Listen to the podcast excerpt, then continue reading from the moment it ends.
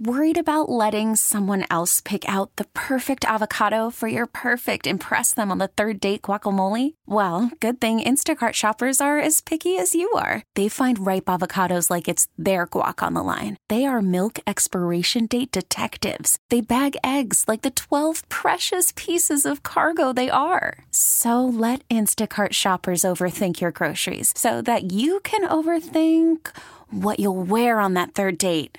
Download the Instacart app to get free delivery on your first three orders while supplies last. Minimum $10 per order, additional term supply.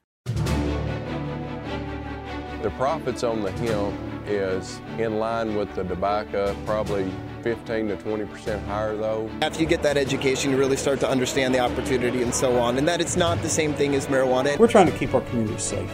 And what we see in Colorado, what we've seen in Oregon, what we've seen in Washington State is a public public health problem. Hemp, CBD, THC, and marijuana.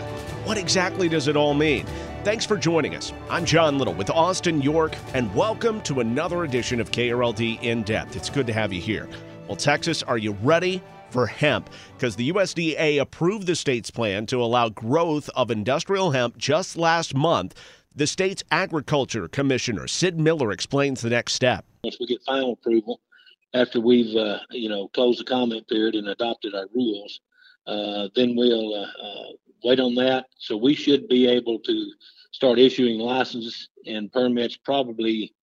Oh, I'm to say around seventh or eighth of March, something like that.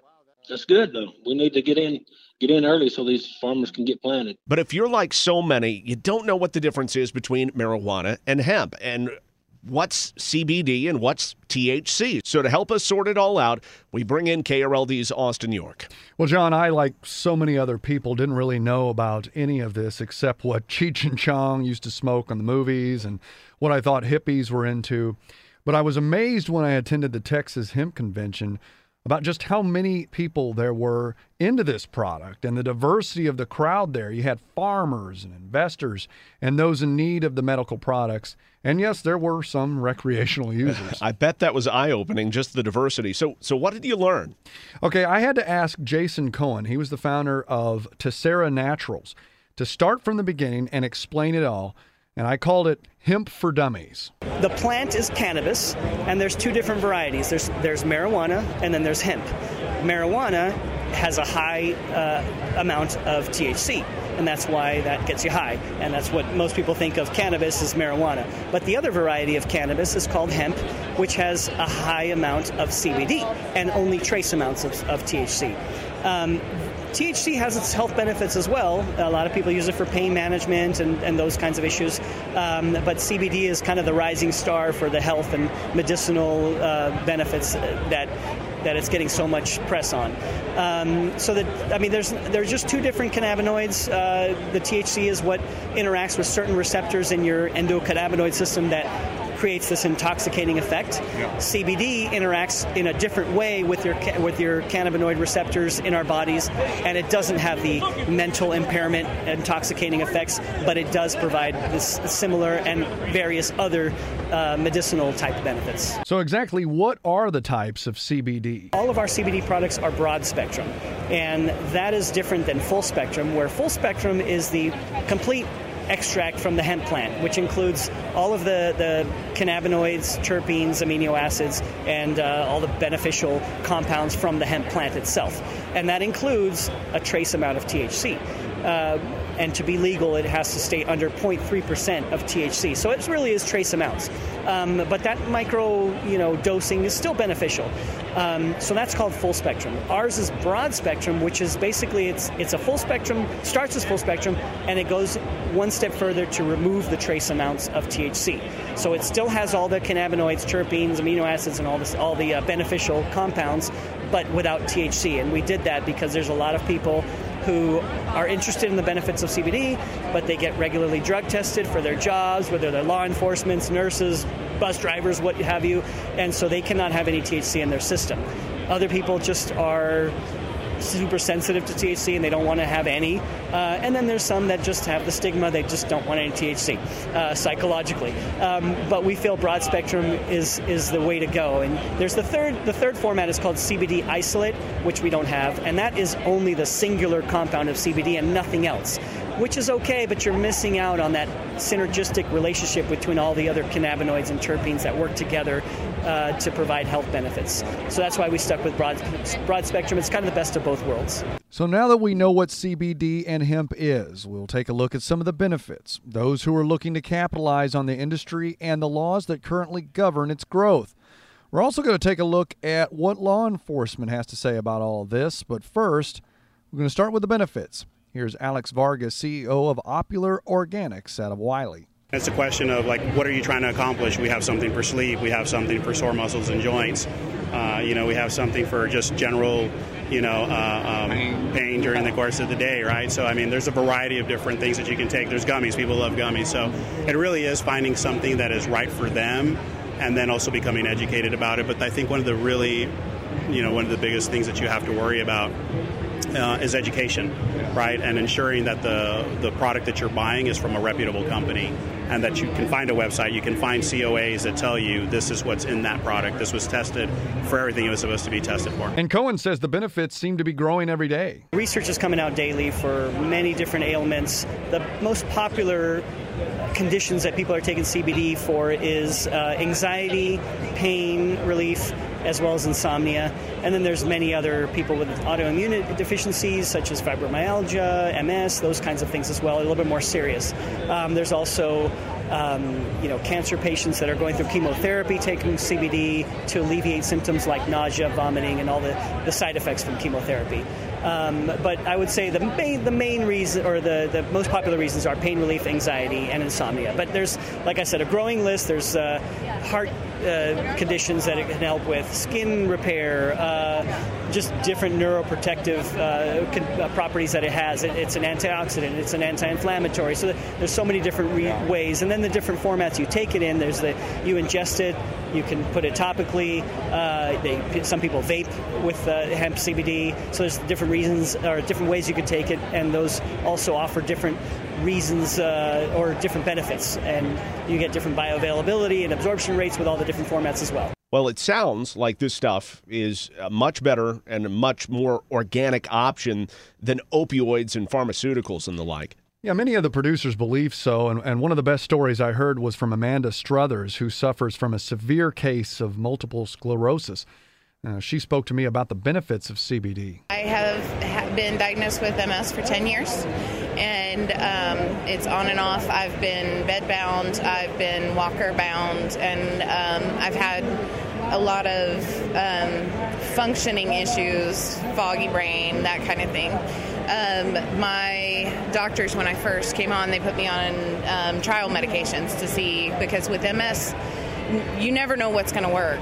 So they run you through the trials, and I got I got more sick than what, how I was, and I went ahead and continued with that for about a year or so, and I, I almost ended up bedbound completely. Um, I finally decided I had lost weight and I went down to about 120 pounds, which for me makes me look like a skeleton. and everybody was really worried about me. And so um, one day um, I just decided that I wasn't going to deal with Big Pharma anymore. And I was going to try to see if there was something else um, that wouldn't make me sick. And um, I came from a very natural background. Um, my father was. Um, lived in a commune in Guatemala in a treehouse for ten years, for like twenty years. So um, I, no it wasn't new. Yeah, there was no stigma to it. It was for me growing up, we did homeopathic. That was our first answer before we went to, you know, try the big pharma medications. And so I decided to go back to my roots and I just started using them. Um, as you can see, like I still have issues where I can only um, stand up for certain amounts of time, and every once in a while I have issues um, if I overdo it.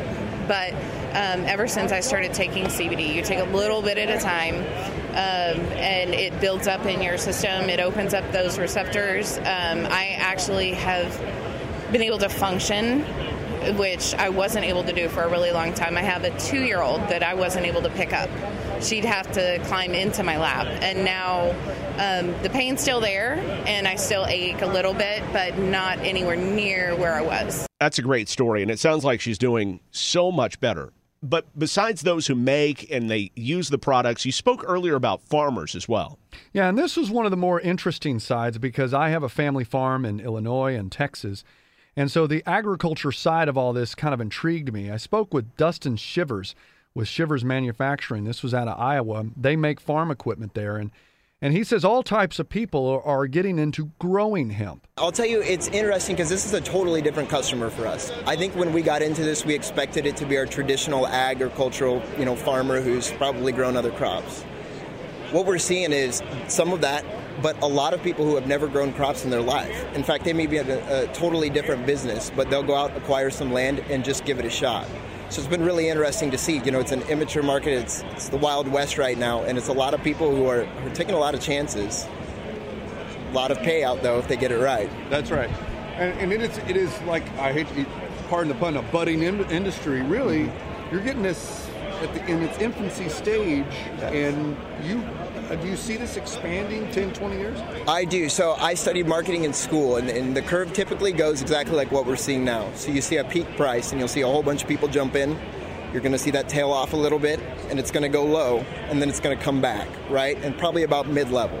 So, yes, I think everybody's jumping in. We're starting to see that decline right now, and, and you can see that in hemp prices but it's going to level out, right? It's got to be a long term. Uh, with all of with all of the uh, regulations and so on that our government's going through to do all of this, it's clearly going to be a long term cash crop. John McGuire with AG Tech Security actually installs cameras to watch over the farms and says many of these farmers seem to be taking the plunge. What I'm seeing is more farmers, the people that are actually trying to grow it.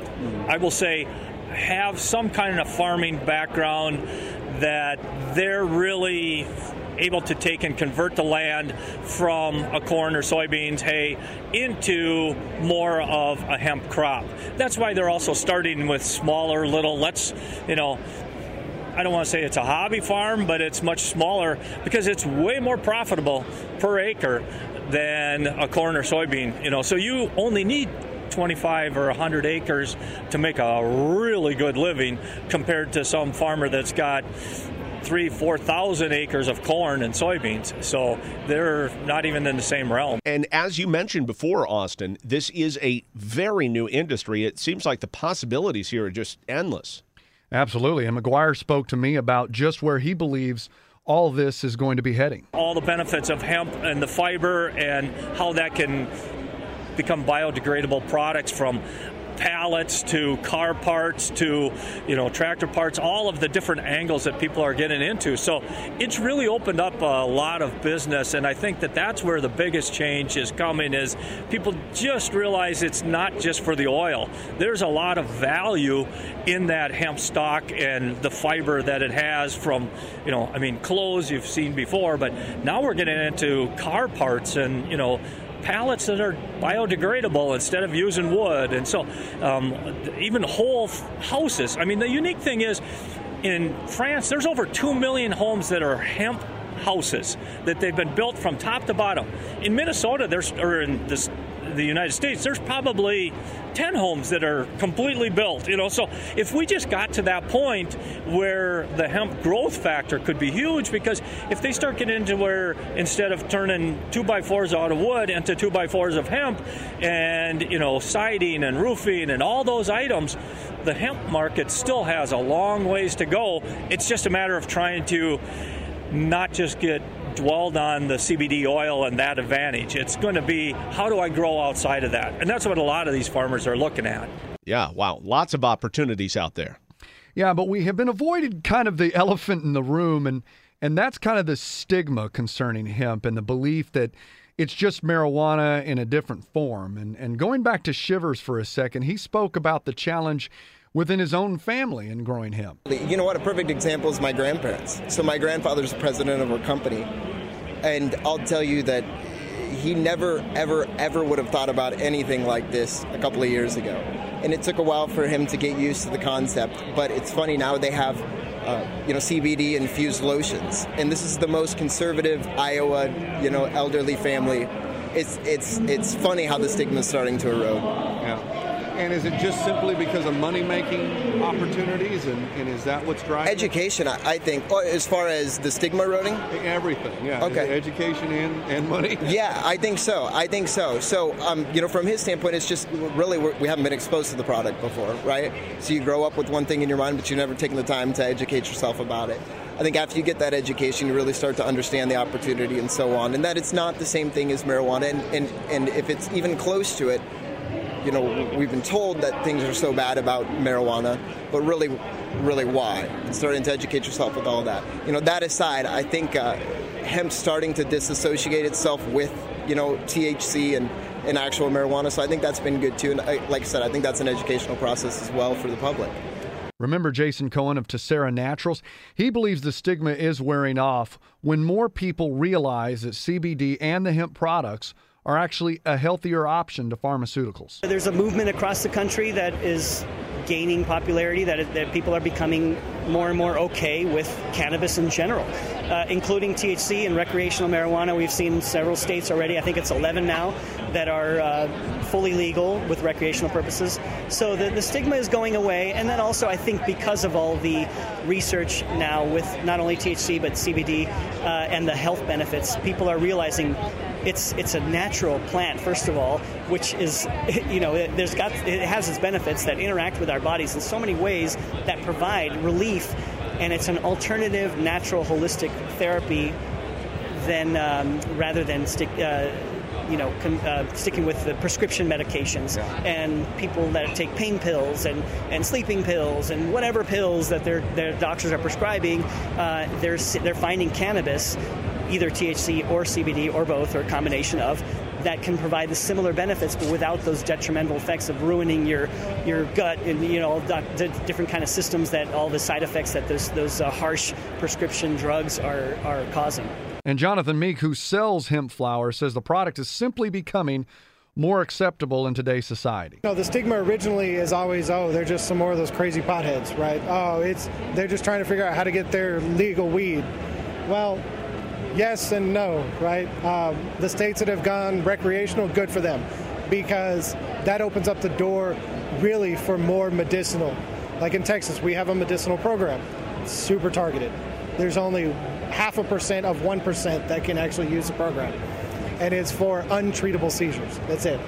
Uh, so, yeah, the stigma really was, you know, they're just a bunch of crazy hippies. Well, you look at now, you look around here, you've got Fortune 500 businessmen you've got your crazy hippies that are growing now, right?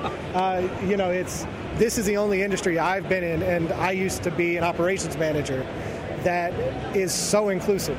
Uh, there are people from every background. Uh, we had a guy here earlier from India, right? It's it's changing amazingly. You see, a lot of the customers are in their late 20s. They want flower, but I have customers that come into my shop that are 80 years old. They're everybody's grandma, and she wants cream for her hands because she's been a secretary for 30 years. So she's got arthritis. So yeah, the stigma is changing slowly. Uh, tinctures and salves, roll-ons are definitely viewed a lot better than your raw flower. Yeah. But raw flower seems to have the best impact. Boy, Austin, you talk about that that stigma, and it's amazing just how much perception has changed, like even in the last five years, with more and more states adopting laws just to flat out make small amounts of marijuana legal, like they did in Colorado and California. That's just changed things. Yeah, John, it's it's really amazing for sure. And Royce Dixon with R&R Naturals believes in the next few years Texas may join one of those other states and expanding the growth of cannabis. We've shown what Oklahoma has done. That's our sister state. So we're asking those senators and we're asking those um, politicians um, to, to, to let us know how well it did for Texas. And they're doing that. And we got Sid on the ropes now, and I think he understands not only is it big money for us, but it's going to benefit Texas too.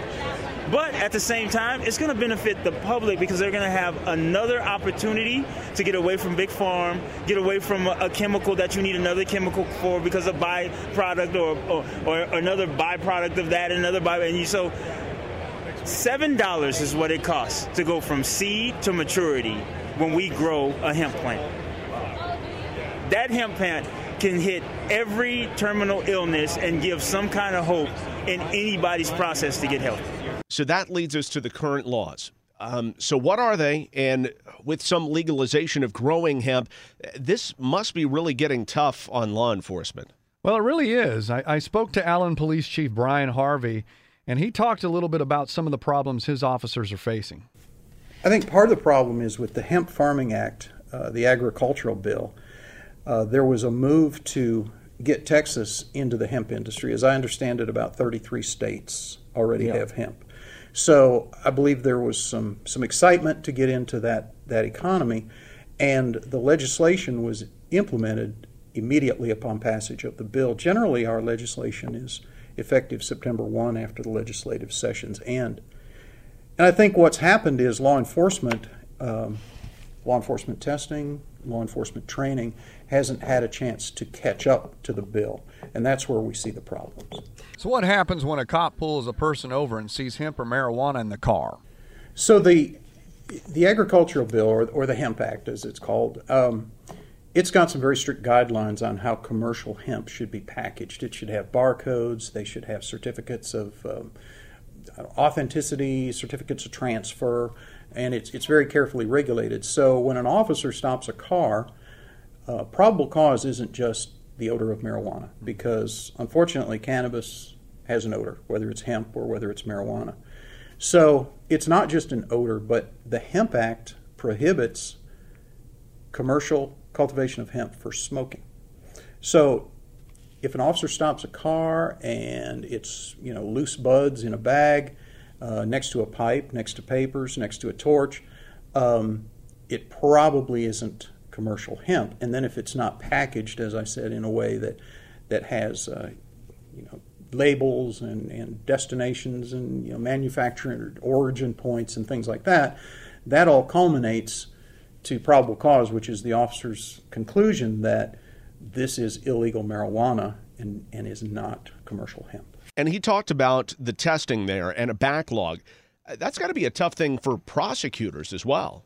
Yeah, Austin attorney Lisa Pittman, who specializes in these types of cases, says it really does put the DA in each particular county in a bind. There had already started to be a reduction before the farm bill because it's getting harder and harder. It kind of goes back to your earlier question about public sentiment. It's getting harder and harder to find a jury of 12 people willing to put somebody away for a joint. And a prosecutor's not going to take a case to a jury that they're not going to win. So that's one reason for the reduction. Then, with the passage of the hemp bill, a prosecutor also has to prove that the person that they're charging with this crime, you know, beyond a reasonable doubt, was in possession of marijuana.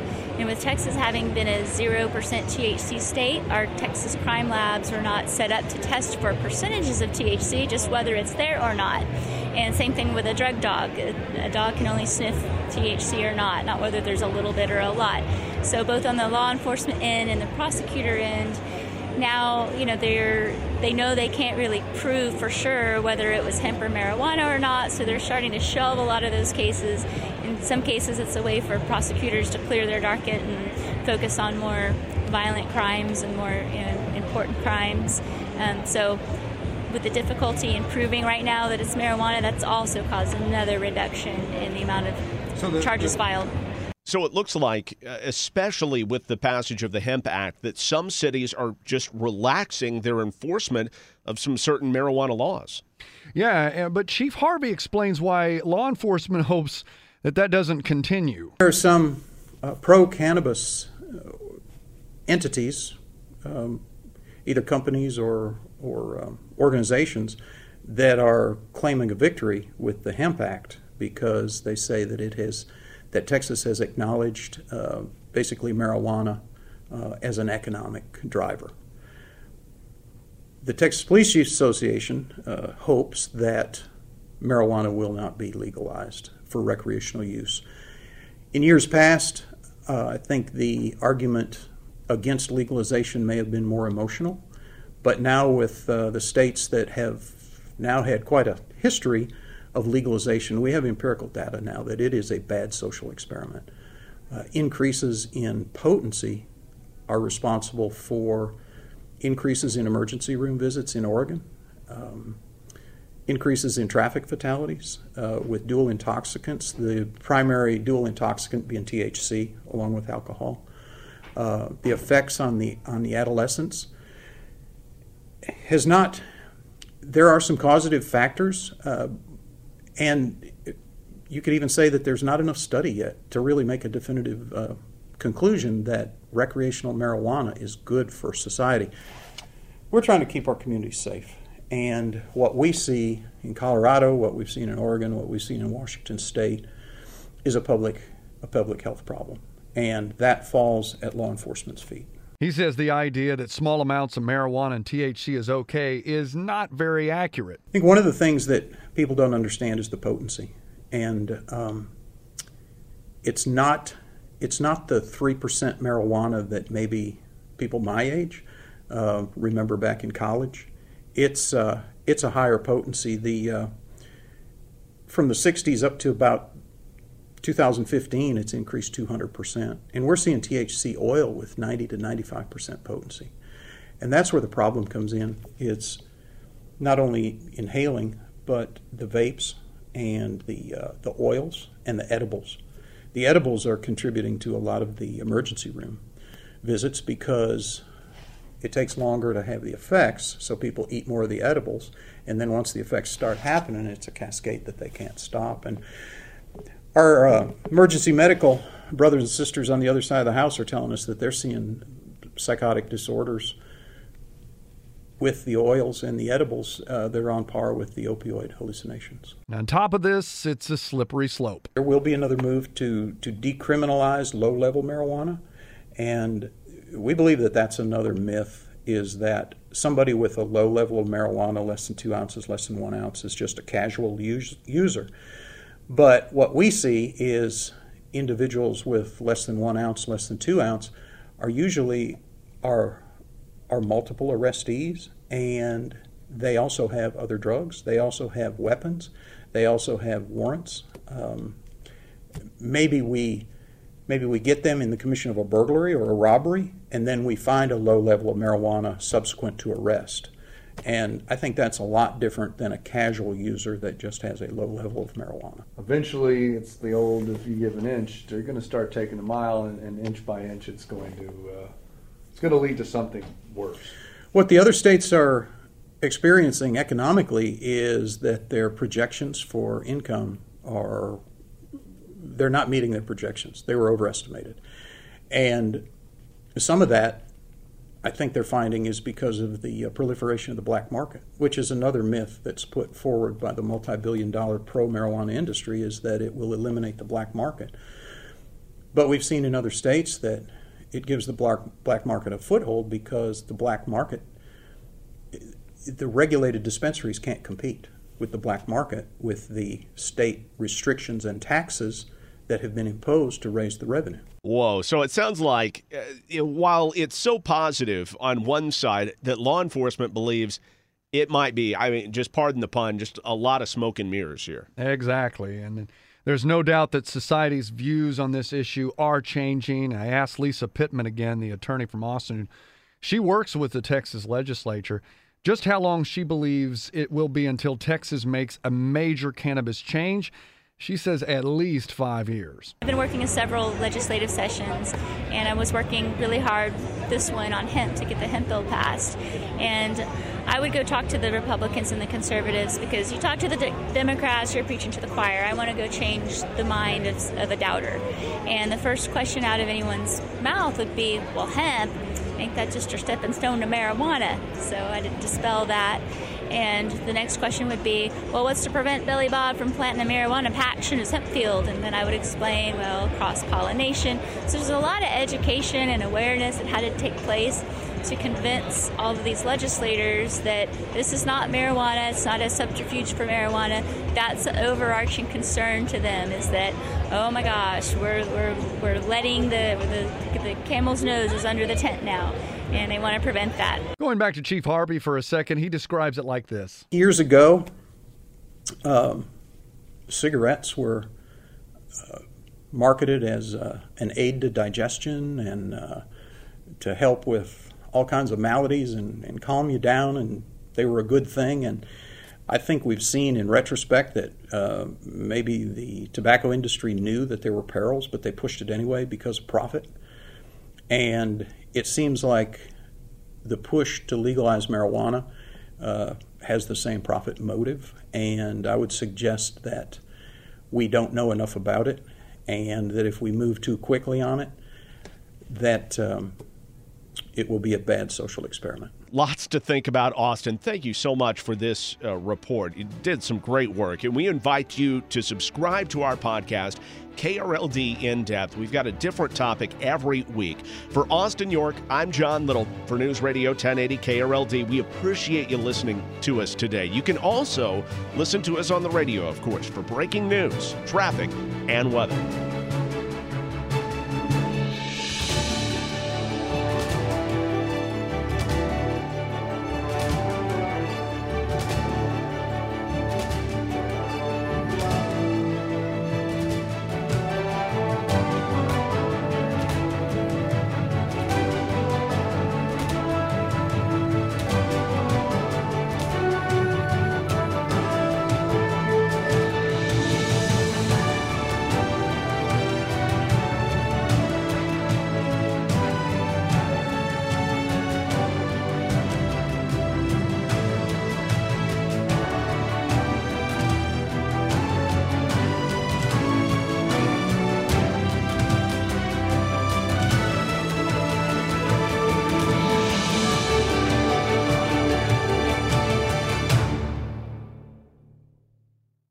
Really need new phones. T-Mobile will cover the cost of four amazing new iPhone 15s, and each line is only $25 a month. New iPhone 15s? Only at T-Mobile get four iPhone 15s on us and four lines for 25 bucks per line per month with eligible trade-in when you switch.